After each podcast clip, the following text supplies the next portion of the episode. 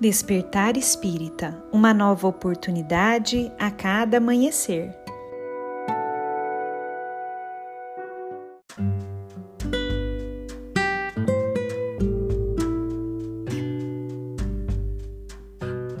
Sejam muito bem-vindos, amigos queridos, para mais um Despertar Espírita.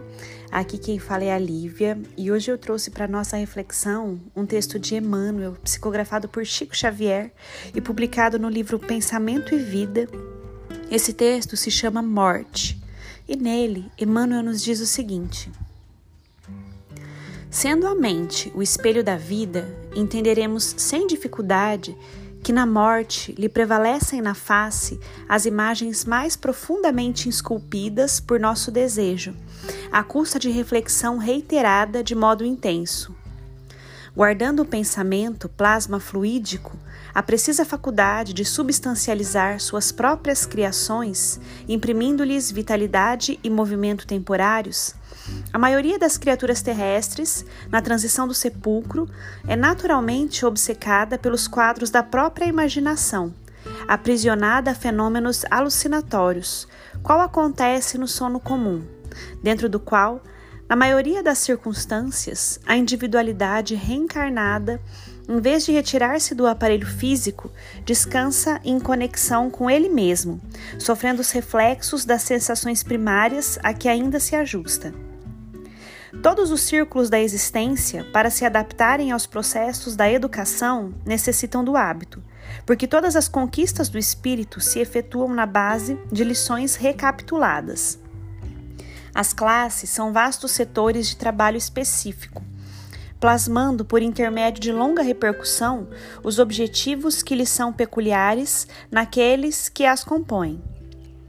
É assim que o jovem destinado a essa ou aquela carreira é submetido nos bancos escolares a determinadas disciplinas, incluindo a experiência anterior dos orientadores que lhe precederam os passos na senda profissional escolhida.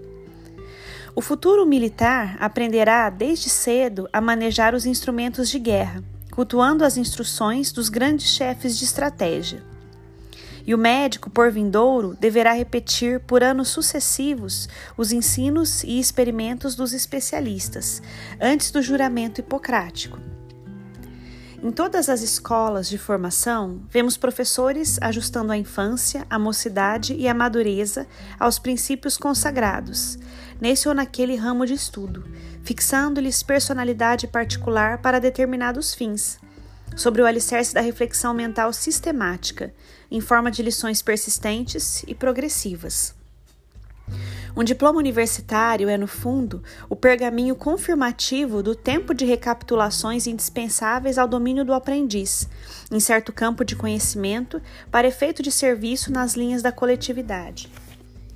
Segundo o mesmo princípio, a morte nos confere a certidão das experiências repetidas a que nos adaptamos, de vez que cada espírito, mais ou menos, se transforma naquilo que imagina. É deste modo que ela, a morte, extrai a soma de nosso conteúdo mental, compelindo-nos a viver transitoriamente dentro dele. Se esse conteúdo é o bem, teremos a nossa parcela de céu correspondente ao melhor da construção que efetuamos em nós. E se esse conteúdo é o mal, estaremos necessariamente detidos na parcela de inferno que corresponda aos males de nossa autoria, até que se extinga o inferno de purgação merecida criado por nós mesmos na intimidade da consciência. Tudo que foge à lei do amor e do progresso, sem a renovação e a sublimação por bases, gera o enquistamento mental, que nada mais é que a produção de nossos reflexos pessoais, acumulados e sem valor na circulação do bem comum,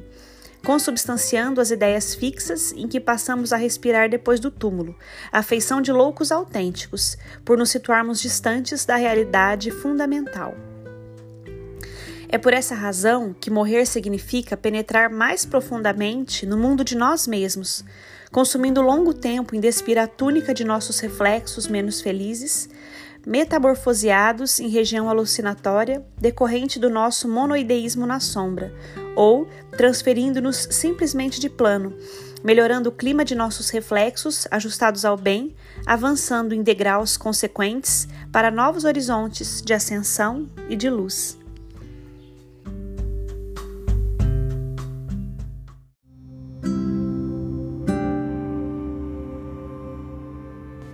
Neste texto importantíssimo, Emmanuel nos faz pensar sobre o nosso modo de atuação para criar o céu ou inferno que viveremos após o nosso desencarne. Nos lembrando que, a, que o cultivo de bons hábitos na nossa vida, na nossa lida diária, irá consequentemente nos auxiliar a criar o ambiente propício para nosso crescimento, nossa elevação, as boas vibrações que nos conectarão a regiões do astral mais elevadas.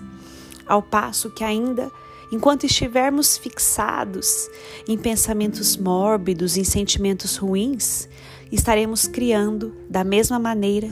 situações desfavoráveis para a nossa vivência, para a nossa evolução no pós-desencarne. Busquemos então, amigos, no nosso dia a dia, criar hábitos salutares para a nossa vida, para a nossa existência, trabalhando assim para um futuro melhor tanto na nossa vida material enquanto estamos encarnados, mas também para a nossa vida espiritual, quando o momento do desencarne chegar até nós. Um grande abraço a todos e nos encontramos na próxima reflexão.